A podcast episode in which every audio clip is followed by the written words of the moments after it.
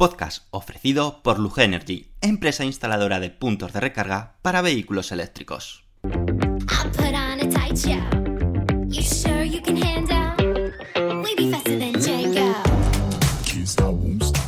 Bienvenidos al podcast de Somos Eléctricos. Yo soy Antonio Sánchez y te voy a acompañar durante los próximos 30-40 minutos que dura este podcast. El objetivo de este podcast es difundir y dar a conocer más sobre los vehículos eléctricos, energía sostenible y tecnología aplicada a los vehículos. El contenido del podcast contará inicialmente con tres apartados diferenciados. Por una parte, hablaremos de las noticias más destacadas ocurridas sobre vehículos eléctricos. Continuaremos con un apartado de Tesla, llamado Espacio Tesla, donde te hablaremos de curiosidades y experiencia de uso de un Tesla. Finalmente, acabaremos con preguntas y respuestas que nos hagáis llegar en los podcasts anteriores o a través de las redes sociales. Daremos respuesta a todas las dudas que te surjan. Y ahora sí, comenzamos el podcast número 152 de Somos Eléctricos.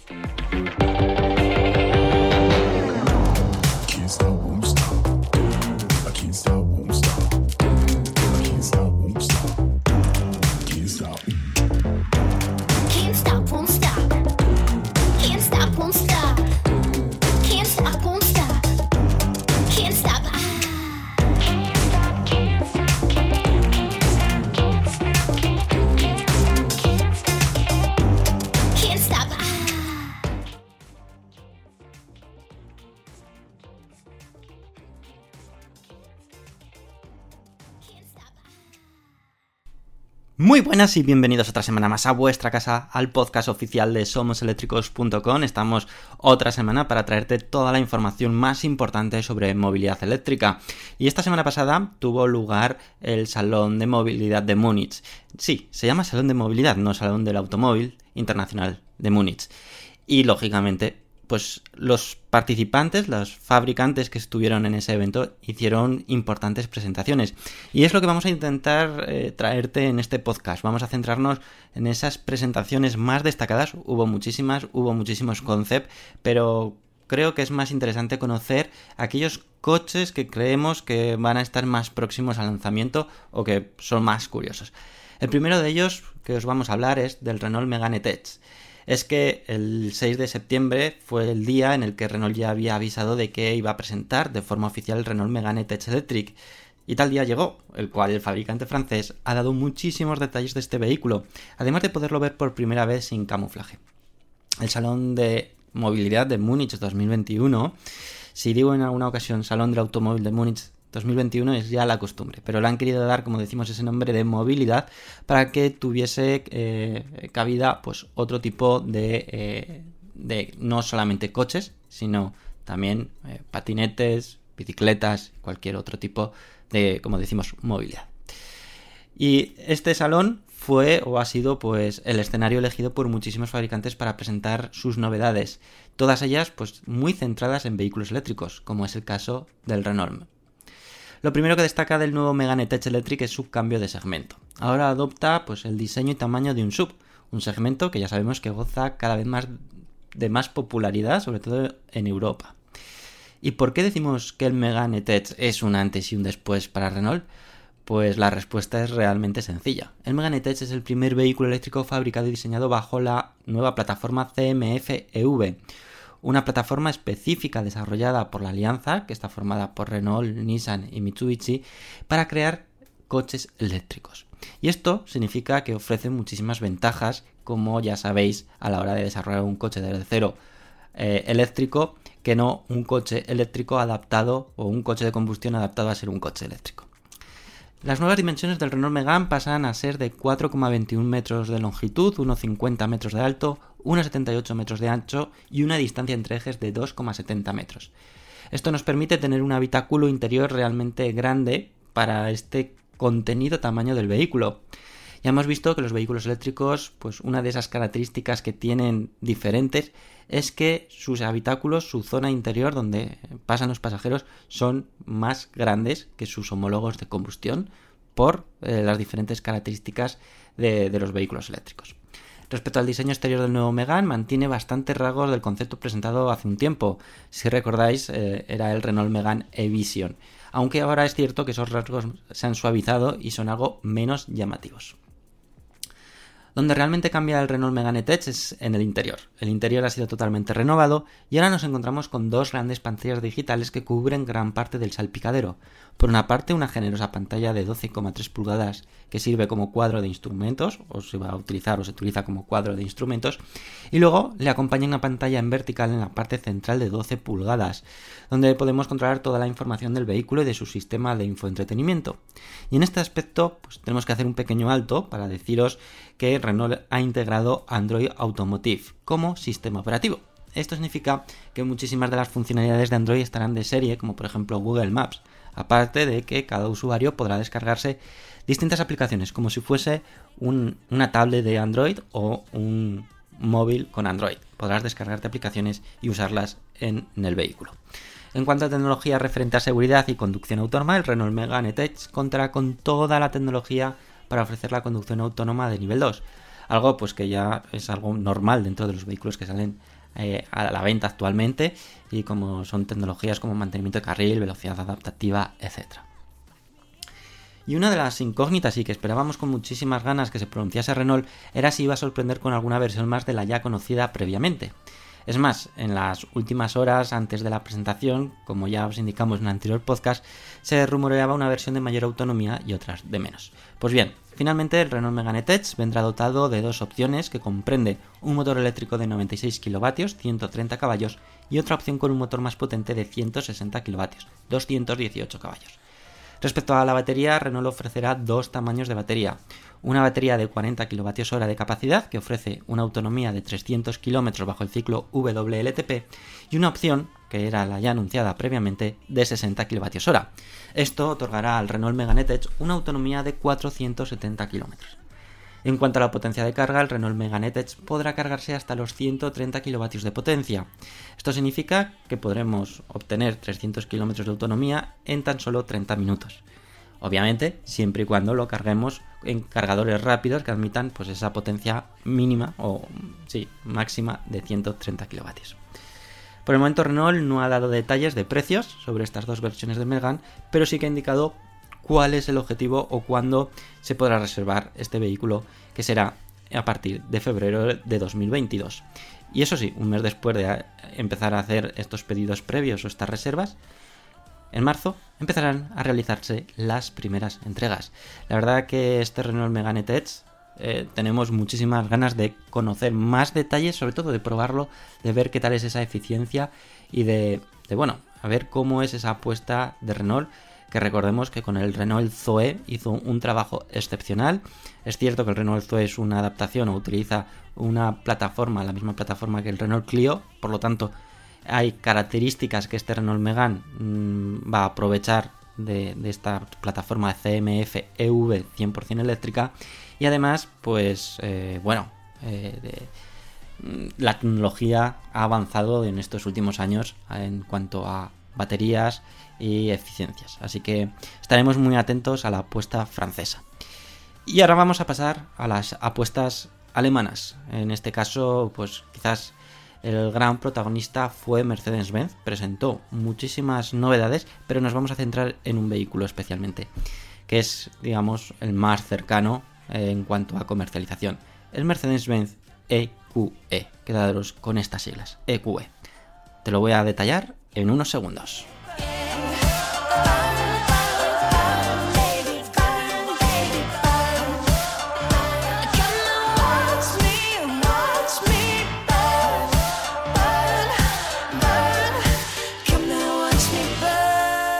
Y no cabe duda de que Mercedes-Benz, como ya te he adelantado hace unos segundos, tuvo un protagonismo especial anunció vehículos como el EQS AMG, que es el primer vehículo 100% eléctrico bajo la nomenclatura AMG deportiva.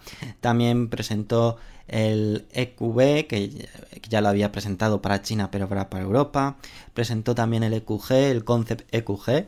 Y no sé si algún que otro vehículo. Bueno, también habló sobre el Vision ATV, pero bajo mi punto de vista, el principal protagonista de Mercedes-Benz era el EQE.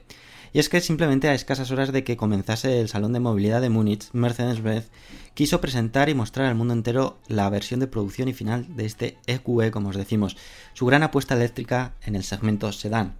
Mercedes-Benz está apostando por mantener la nomenclatura de sus vehículos de combustión en los 100% eléctricos, pero añadiendo tan solo las siglas EQ. ¿Esto qué significa? Pues que el EQE presentado equivale realmente al Mercedes-Benz clase E de combustión, gasolina o diésel, que existe actualmente. Esto significa que nos encontramos un vehículo pues eh, realmente similar en cuanto a diseño tanto exterior como interior al EQS, pero en un tamaño algo menor, al menos en el tamaño exterior, porque sí que es cierto que el interior del EQE ha ganado tamaño respecto al clase E de combustión gracias pues, a unas características especiales de los vehículos eléctricos a la hora de fabricarlos y desarrollarlos, que permiten pues, tener un habitáculo de mayor tamaño. Además, permitirá tener una capacidad en el maletero de 430 litros. ¿Y qué podemos decir de unos aspectos muy importantes dentro de los vehículos eléctricos? De la batería. Pues en este caso, por temas de tamaño de batería, tiene que ser algo menor de la que se monta en el EQS, ya que es 90 milímetros más largo que el EQE.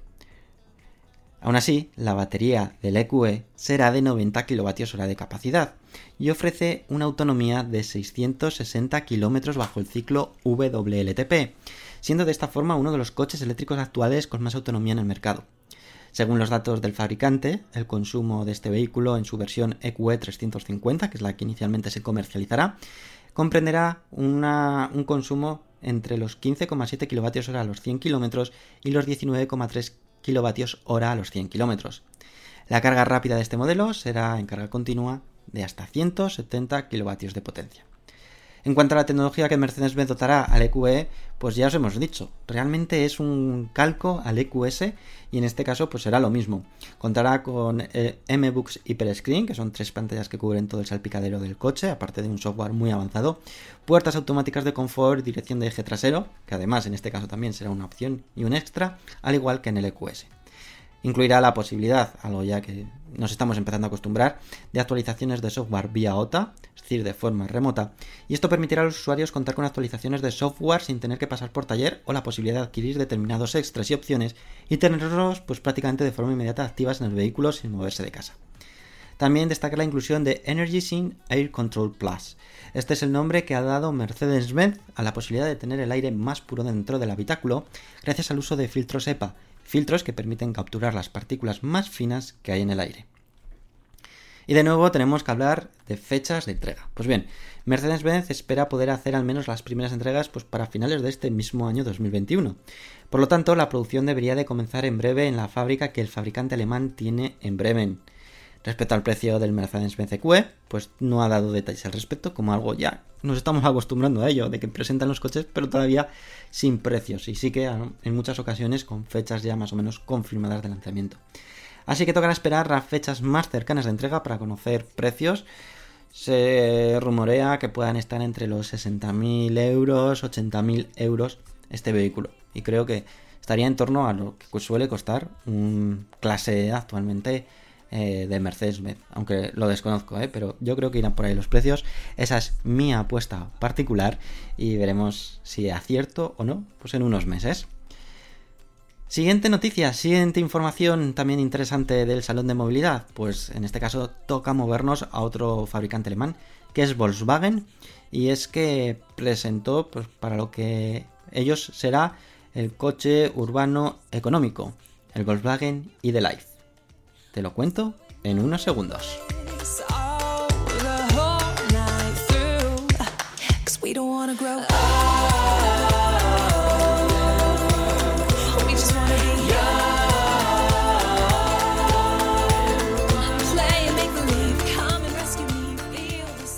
La verdad es que ha sido realmente grato saber que las grandes novedades del Salón de Movilidad de Múnich de 2021 por parte de los fabricantes estaban enfocados a vehículos eléctricos, coches eléctricos.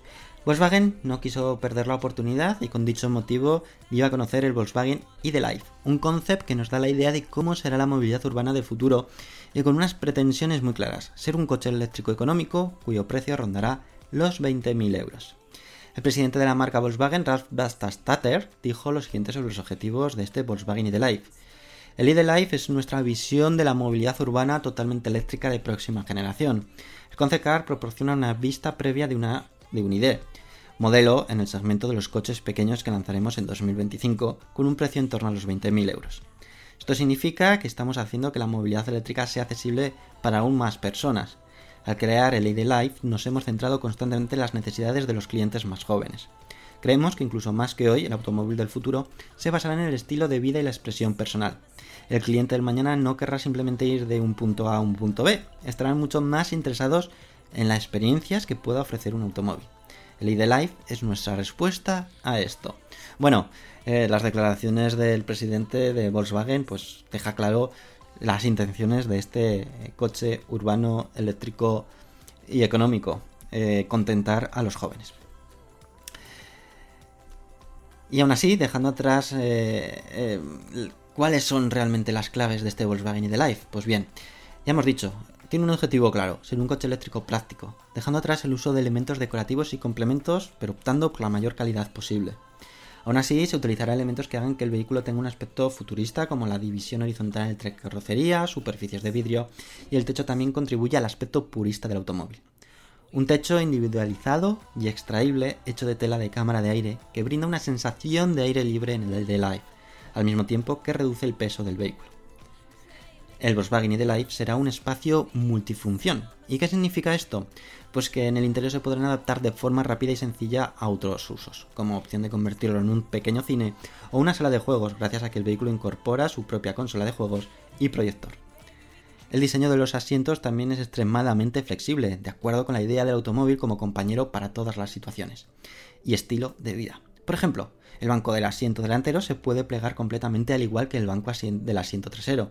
Esto permite una gama de diferentes posibilidades desde asientos de cine hasta una cama que mide alrededor de 2 metros de largo, hasta una versión de carga que maximiza el volumen de equipaje.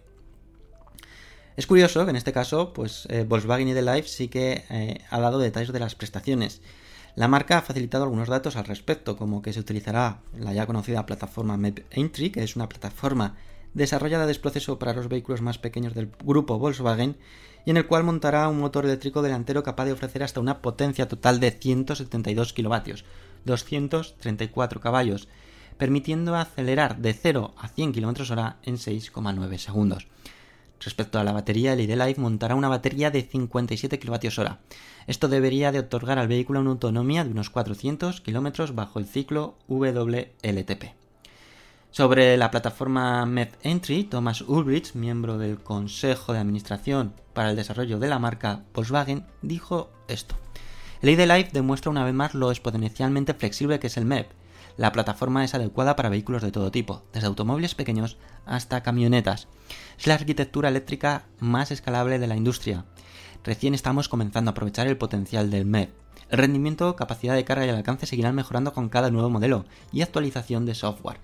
Aquí sí que quiero hacer un pequeño énfasis y es que eh, aunque todavía MEP tiene un recorrido enorme, es cierto que Volkswagen ya presentó la plataforma que sustituirá a esta plataforma MEP, la SSP, una plataforma modular y que además quiere introducirla en el mercado pues cuanto antes, es decir, ponerla operativa cuanto antes, incluso antes de las fechas inicialmente anunciadas.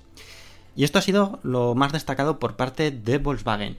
Y ahora ya nos vamos a ir a hablaros de Smart, porque había un coche que esperábamos con muchísimas ganas conocer más detalles y era la opción suburbana de pequeño compacto y contenido y que sí, estuvo en el salón de, movilidad de Múnich y tenemos alguna que otra información al respecto y que te la voy a dar pues en, en en cuanto suene un poquito la música te lo cuento.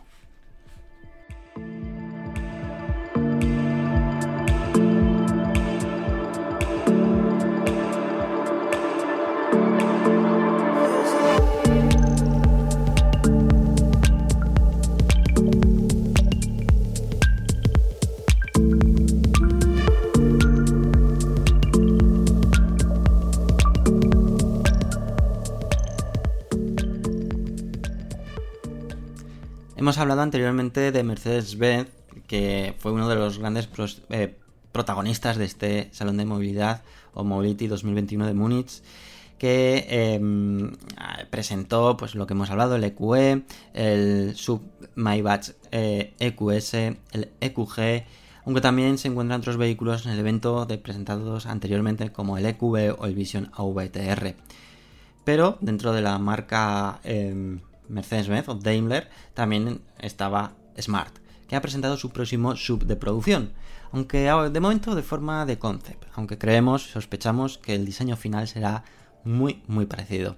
Hace varios meses que ya la marca ha ido dando informaciones y mostrando algunas imágenes a modo de aperitivo antes de la presentación oficial, que ya anunció que estaba programada para este mes de septiembre y ha cumplido, aunque un prototipo en funcionamiento fue cazado a finales del mes de junio en China. Denominado como Smart Concept One, el futuro eléctrico ofrece una clara visión del primer modelo de producción en serie de la nueva generación de vehículos totalmente eléctricos de Smart. Aquí el vicepresidente de ventas globales, marketing y postventa de Smart Automobile, Daniel Lesko, dijo esto. Celebramos un hito importante con el Smart Concept One, que es el precursor de la próxima generación Smart. El estudio de casi producción es un emocionante anticipo de lo que nuestros clientes pueden esperar de la marca Smart. El nuevo Smart Concept One es el primer vistazo a nuestra visión de una movilidad nueva y sostenible. Se caracteriza por un diseño progresivo, un equipamiento premium y una tecnología avanzada. En el exterior podemos detectar claramente que se trata de un Smart, con sus diferenciadoras, líneas compactas, aunque ahora tocando el segmento sub. En dicho exterior se montan luces LED en todo el vehículo con un espectáculo rítmico entre ellas. En el interior nos encontramos con luz ambiental y un concepto UI UX de nuevo desarrollo con inteligencia artificial. Aún así, como decimos, sigue manteniendo pues, la esencia de los Smart, es decir, sus líneas compactas. Las medidas son de 4,29 metros de largo, 1,91 metros de ancho y 1,69 metros de alto, con una distancia entre ejes de 2,75 metros. Gracias a la arquitectura eléctrica, el Smart Concept One ofrece, al igual que el futuro modelo de producción de 5 plazas, según indica la marca, un espacio comparable al de los vehículos de segmentos superiores, una característica que si os dais cuenta se está repitiendo en cada uno de los coches eléctricos que estamos anunciando. Una de las características centrales del diseño es el gran techo panorámico de cristal en contraste con elementos en antracita y negro en la zona inferior de la carrocería, que enfatizan la deportividad de este utilitario, la cual se acentúa aún más si se monta las llantas de 21 pulgadas. Además, cuenta con tiradores de las puertas ocultos, mostrándose mediante elementos luminosos. Las puertas traseras del Smart Concept One son abatibles en la parte posterior y se abren en sentido contrario a las puertas delanteras, facilitando así la entrada y salida de los ocupantes del vehículo. En el interior se encuentra una pantalla central independiente de 12,8 pulgadas con tecnología táctil y 3D. Un avatar de inteligencia artificial ayuda al usuario a navegar por los menús y las funciones. También se incluye una app que sirve como llave digital, además de dar control al propietario de otras funciones de interés del vehículo, algo que ya hemos visto en muchos otros vehículos. Desde Smart han indicado que la próxima generación de sus vehículos incluirá actualizaciones de software de vehículos basadas en la nube, así como funciones de infoentretenimiento de última generación y sistemas de asistencia al conductor innovadores. Además, aseguran que entre sus características estará la de una batería de larga duración y función de carga rápida. La marca Smart es una pionera en apostar todo hacia la movilidad totalmente eléctrica, habiendo anunciado ya en 2019 que se convertiría en una marca totalmente eléctrica, siendo realmente el primer fabricante de automóviles en eso, en anunciarlo. Con la creación de la empresa conjunta Smart Automobile a finales de 2019, Mercedes-Benz y Geely Automobile están pasando al siguiente capítulo de la historia de la compañía. El desarrollo de la próxima generación de vehículos Smart tendrá lugar en la red mundial de ingeniería de Geely, mientras que el diseño exterior e interior se creará en la red global de Mercedes-Benz Design. El director de diseño del grupo Daimler, Gordon Wagner, dijo esto. El nuevo y deportivo Concept One es una redefinición de la marca Smart de una manera muy fresca y adulta. Hemos creado un ADN de diseño completamente nuevo que tiene el potencial de establecer a Smart como la marca líder en diseño. Y la verdad es que es un coche muy chulo. Tenemos fotos en nuestra página web, en somoseléctricos.com, por si queréis verlo, tanto exterior como interior. Son líneas suaves, son mm, líneas donde sabemos que eh, hay un Smart y que, bueno, pues eh, digamos que le da un pequeño aire fresco eh, independientemente de, de, eso, de que mantiene la esencia de Smart, coches compactos, coches pequeños, coches perfectos para moverse por la ciudad. Y ahora sí, ahora es el turno ya de irnos al espacio Tesla. Y antes vamos a escuchar al patrocinador de este podcast, que como siempre es Luge Energy, que hace posible que cada semana traigamos una nueva entrega del podcast. Así que vamos a por su consejo del 15% de descuento y te lo detallo. Y bueno, te lo detallo. Y nos vamos al espacio Tesla. ¡Vamos! Si hablamos de coches eléctricos, debemos hablar de punto de recarga, ¿verdad? Qué importante es tener el mejor cargador según tu vehículo eléctrico, con todas las protecciones para cargarlo de forma segura. Aquí debemos hacer mención especial a Luge Energy, nuestra empresa de confianza especializada en la instalación de puntos de recarga en garajes privados y comunitarios. Han instalado, atentos, más de 7.000 cargadores en España en los últimos 8 años. Por lo tanto, experiencia y casos tienen de sobra para que puedan cubrir todas tus necesidades. ¿Y por qué? ¿Por qué confiamos o por qué os recomiendo Luge Energy? Porque visitan tu garaje de forma totalmente gratuita, te asesoran y gestionan todas las ayudas en el caso de que haya ayudas. Y ahora, además, para todos los oyentes de este podcast de Somos Eléctricos, tienen una promoción especial. Atentos, un 15% de descuento a la hora de instalar tu punto de carga en tu garaje. Solo tienes que entrar en la siguiente web o en la siguiente dirección, que también os lo vamos a dejar en la eh, descripción del podcast para que no tengas ninguna duda, pero es lugenergy.com barra somos eléctricos. Así podrás aprovechar esta promoción exclusiva que son un 15% de descuento, que está realmente bien. Y además vais a contar o vais a contar con la confianza y con la profesionalidad de una empresa que ya tiene muchísimos años experimentados en este sector. Así que ya sabéis, podéis confiar en Lugenergy para instalar vuestro punto de carga. Y ahora sí, ya nos vamos al espacio Tesla.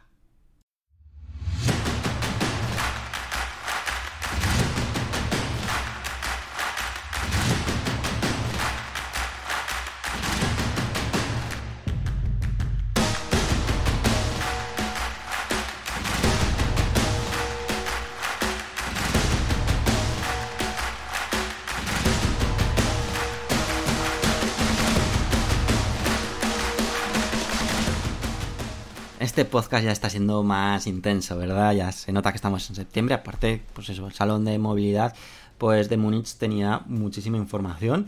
Hay muchísimas más datos, muchas más noticias que podéis encontrar en nuestra página web, pero hemos querido traer, pues eso, lo más destacado. Y sobre el espacio Tesla, pues os queremos hablar del nuevo récord obtenido por el Tesla Model S Play. Nadie dudaba, pues, que el Tesla Model S Play es un coche realmente rápido y potente pero ahora puede afirmar que es el coche eléctrico de producción más veloz sobre el mítico circuito de Nürburgring Nordschleife, en Alemania, y que suele ser utilizado pues, para demostrar lo rápido y bueno que es un coche. El tiempo obtenido por el Tesla Model S Plate, que es, por cierto, una versión que han llevado 100% de producción y sin ningún tipo de modificación, ha sido de 7 minutos 30 segundos 909 milésimas.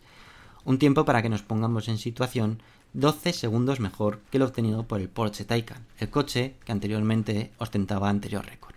Es importante recordar que el Tesla Model S Play se trata de una berlina, es decir, que no se trata de un deportivo como tal, aunque sus prestaciones pues, son realmente de infarto y aquí hay una muestra de ello.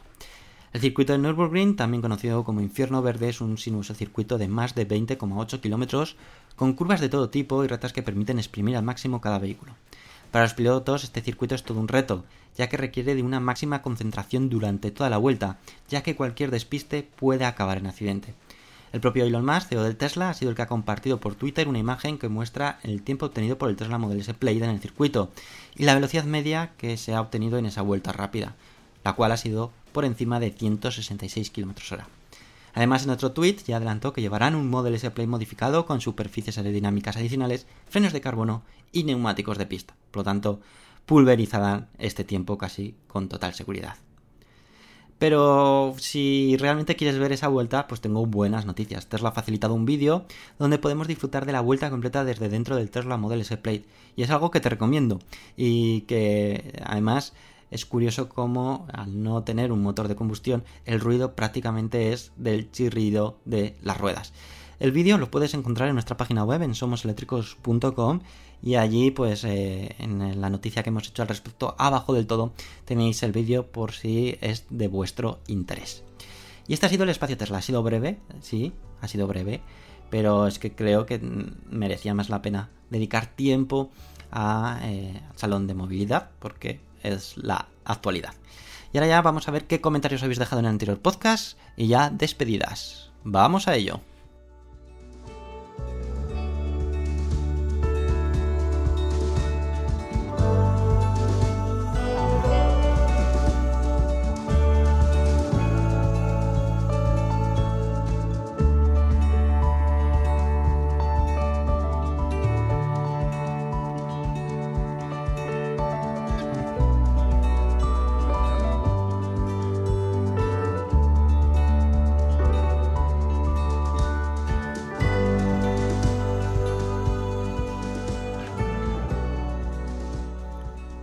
Esta semana vienen comentarios muy interesantes. La primera de ellas ha sido María Pilar Alonso Lozano que dice me gustaría que mi próximo coche fuese un Tesla por tecnología, diseño y por lo que representa como impulsor revolucionario de la nueva generación eléctrica. Los modelos que se ajustan a mis necesidades y posibilidades son el futuro Model 2 e incluso un posible Model 1, en el supuesto de que entre en los planes de Tesla. Bueno, pues yo creo que sí, que cubrirá todos los segmentos de vehículos poco a poco. Javier Pérez nos dice, Hyundai Kia es el fabricante que está apostando firmemente por los vehículos de hidrógeno. En mi opinión, la lucha está entre el ratio coste-prestaciones de las baterías y la pila de hidrógeno. ¿Cómo veis el futuro? ¿Es el hidrógeno la solución o las nuevas tecnologías de baterías baratas y eficientes se impondrán? Gracias por el programa y saludos a todos los escuchantes. Aquí Antonio le contesta, dice, hola Javier, bajo mi punto de vista las dos tecnologías tienen futuro. corto plazo, por llevar la delantera al menos 12 años, se imponen las baterías que seguirán desarrollándose, mejorando y optimizando las mismas. En paralelo, el hidrógeno se investigará y se aplicará principalmente en furgonetas de empresas, transportes por carretera y barcos, ya que pueden contar con surtidores propios de hidrógeno en las instalaciones de sus empresas. En resumen, ya hay una infraestructura que seguirá creciendo de puntos de carga de electricidad y por lo tanto liderará el mercado de coches eléctricos con baterías a corto o medio plazo. Habrá soluciones de pilas de combustible para empresas de logística y servicios por carecer de infraestructura generalizada de carga de hidrógeno y seguro que más adelante para todo tipo de uso. El coche con pila de combustible tendrá su hueco que compartirá con las baterías, a más futuro el tiempo lo dirá. Bueno, pues yo creo que mm, lo ha explicado muy bien Antonio, pero que de medio a corto plazo las baterías eh, son el presente y futuro. La tecnología de hidrógeno pues está en una situación que está ahora, eh, digamos, naciendo y que también creo que en un futuro, mm, no sé cuántos años, se empezará a imponer igual que se ha impuesto los eh, coches eléctricos o los coches con batería, ¿vale? Con este tipo de tecnología. Es cuestión de quizás em, darle unos cuantos años a que el hidrógeno, esa tecnología evolucione y sobre todo pues que solucionen el gran problema de dónde cargar un coche con hidrógeno, que a día de hoy, pues, por ejemplo en España hay muy pocas eh, lugares donde poderlo cargar, pero muy pocas, lo que hace unos años era de puntos de carga, con la diferencia de que eh, los coches eléctricos puedes cargarlo en tu casa. el hidrógeno, con un coche de hidrógeno no puedes cargarlo en casa. Antonio García dice, Hyundai a través de Genesis con tecnologías eléctricas y basadas en el hidrógeno por medio de pilas de combustible es apostar seguro como fabricantes de automóviles por la movilidad del futuro. Antonio nos dice, la mítica marca inglesa de coches deportivos ha tenido en su historia modelos como elegantes y espectaculares diseños. Ahora en la transición eléctrica y en manos chinas es de esperar que sigan desarrollando coches con la personalidad que le caracteriza a la marca, ya que sería una pena perder el caché de Lotus. Totalmente de acuerdo, aunque mm, yo creo que empezará a ir sacando eh, muchos eh, segmentos, muchas gamas, para que sea una empresa rentable, que es lo que realmente busca en este caso Geely, que es propietaria de Lotus. Julio Santos Méndez dice, toda la gama de Opel Astra tendría que ser 100% eléctrica, ya que es un coche que atrae a mucha gente joven. Y aquí Antonio dice, tienes toda la razón. Bueno, lo preocupante fue que eh, presentaron el, el, digo, el Porsche, el Opel Astra y no, no, dijeron nada de que una versión 100% eléctrica. Eso sí que nos asustó de verdad. Eh, por suerte, pues mantiene la misma estrategia que está haciendo Stellantis en todos sus coches actuales, que saca de toda eh, gama o toda eh, tipos de motorización. Gasolina, no sé si diésel, pero bueno, gasolina, híbridos, híbridos enchufables y eléctricos. Finalmente Televerde nos dice, allá por el 2010 se podía ver algún Lotus por las calles de Europa, pero algunos en particular tenían algo diferente, que en algún momento estaban conectados a una toma de electricidad. Una auténtica locura en 2010, pero es de Lotus desde lejos, eran nada más y nada menos que el Tesla Raster, el principio de una gran historia. Excelente podcast y un abrazo desde Paraguay. Pues totalmente cierto. Mm, el primer, el, Tesla Raster, el primer coche eléctrico de Tesla o el primer coche de Tesla fue eh, un Lotus realmente adaptado a, a que utilizase tecnología eléctrica. Y ahora ya solamente me queda agradeceros a todas las personas que habéis dado me gusta, que habéis sido muchísimas personas y os lo agradezco de corazón. Habéis sido Zen, Alcibeni, Propergoles, Alfonso García, Tirsovit, Refugio, Atanamir, Sondicacero, Joan Colmo, José Roldán, Astornaf, Raunet, G04, Willy Pacheco, Javier Pérez, Javier Rodríguez Delgado, Paenca, Planchu, Rodrigo RSA, Potro de Gal, Salore, Antonio, Tercera Ya, Emilio J. Fernández Rey, Julio Vázquez Flores, Gerardo, Ángel Marcos, José Javier Santos, Antón Paz, Julio Santos Méndez, Goku, Mentalo, Mina77, Yello Fernández, Terre Verde, Ramón López, Luis de Lugo, Javier Nión, David Mauri Ortuño, José Manuel García Vázquez, Rafael Ruiz Empere, Pepe28, Eloy Asensio, Aitor Ordorica y María Pilar Alonso Lozano. Muchísimas gracias por el apoyo.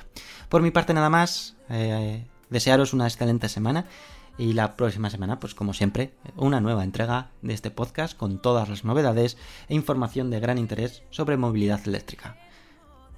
Un abrazo amigos, cuidaros y nos escuchamos en 7 días. Adiós.